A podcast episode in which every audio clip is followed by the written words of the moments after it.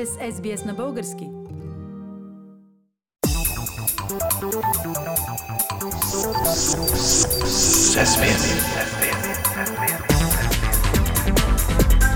Акценти на седмицата. Пламен, да започнем обзора тази седмица с скандала за подслушвани политици. Как се разви той? Всичко започна в Или, когато Атанас Атанасов, съпредседател на коалицията Демократична България, каза в едно интервю. Три звена от службите за сигурност са подслушвали 32 висши политици, в това число председатели на партии и водачи на листи на последните избори. Става дума за службите вътрешна сигурност в МВР и контртероризъм в е, Държавната агенция национална сигурност и главна дирекция борба с организираната престъпност. А, имена Атанасов не посочи, но сравни случилото се с аферата Лотъргейт. И какви бяха реакциите на тази информация? Служебният вътрешен министр Бойко Рашко потвърди, че това е истина и назова три имена на подслушване. Самия Атанасов плюс Христо Иванов, също втория съпредседател на Демократична България, плюс служебния премьер Стефан Янев, който доскоро беше съветник на президента Румен Радев. Според Бойко Рашков отговорност за подслушването носят шефовете на службите, но те са в дълъг отпуск.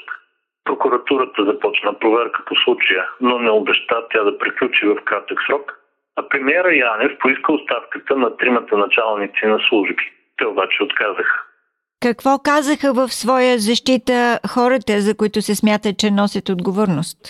Както се разбра, подслушванията са свързани с руските шпионски скандали напоследък и с разработки на бизнесмени, обвинени в престъпления. Така или иначе, заради сложната процедура, тези шефове не могат да бъдат уволнени лесно, а и за сега идеята е да се уволни първо и само Димитър Георгиев от е, Държавната агенция национална сигурност.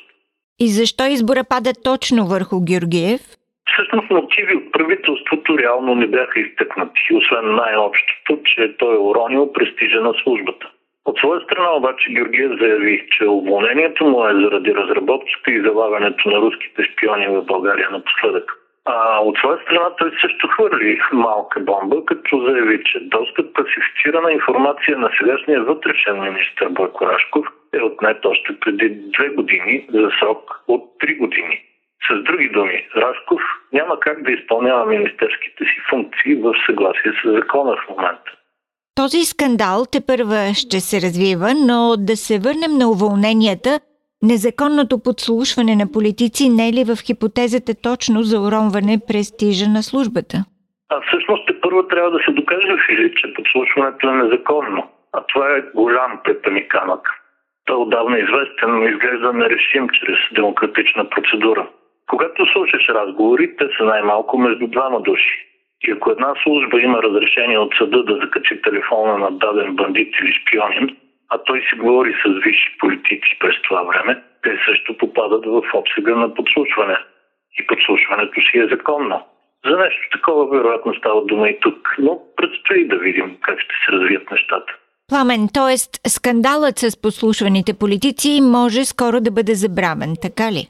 Може или както и много други подобни скандали. При всички случаи обаче, този вероятно ще се върти в публичното пространство, поне до изборите на 11 юли. Като спомена изборите, има интересни развития и около тях. Например, създаването на няколко нови коалиции, които вече се регистрираха за участие. Да, става дума за коалиции с възможност за по-сериозна роля в бъдещия парламент. Имаме две такива коалиции, които се състоят от стари политически играчи и една нова партия, която се състои от още по-стари политически играчи. Вероятно имаш предвид новата комунистическа формация, начало с печално известният от близкото минало премьер Жан Виденов? Да, с претенциозното име Ляв съюз за чиста и свята република, тази нова партия е опит Жан Виденов да се върне на бял кон в политиката. Да припомня, той беше премиера от БСП, който през 1996 докара страната наистина до просешката тояга. Тогава нямаше стоки от първа необходимост и дори хляб по магазините. Инфлацията беше над 300%, средната месечна заплата около 5 долара. Пламен, все пак смяташ ли, че тази нова лява партия може наистина да попадне в парламента? Не, но интересно е колко души от електората на БСП ще успее тя да дръпне. За това ли БСП побърза да създаде коалиция, с която да се яви на изборите? Не само за това. Лидера на БСП Корнелия Нинова вероятно вижда тази заплаха. Но главното, което тя иска е да си върне поне позицията на втора политическа сила в страната. Позиция позорно отнета от Слави Трифонов. Затова Корнелия Нинова изведнъж стана биологична и намери партньори. Намери партия АБВ на бившите БСП политици Георги Първанов и Румен Петков, плюс няколко по-малки леви формации. Не знам доколко това ще помогне на левицата, но подходът е до болка познат. Още от началото на прехода БСП се руши отвътре, а после отвън опитва да се закърпи с отломките от самата себе си. Нова коалиция с стари играчи. Нещо подобно правят и три формации от по-предишният парламент, които не успяха да се доберат до последния. Да, става дума за ВМРО, Националния фронт за спасение на България и партия Воля, които се самоопределят като националисти. Има вероятност те да попаднат в парламента през юли. Очаква се там да бъдат партньори на ГЕРБ в опита партията на Бойко Борисов, която нищо чудно пак да е първа политическа сила да състави правителство.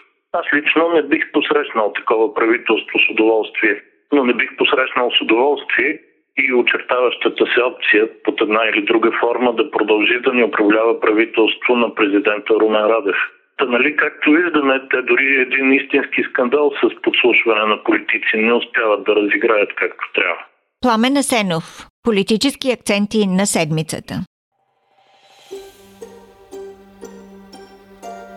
Харесайте, споделете, коментирайте.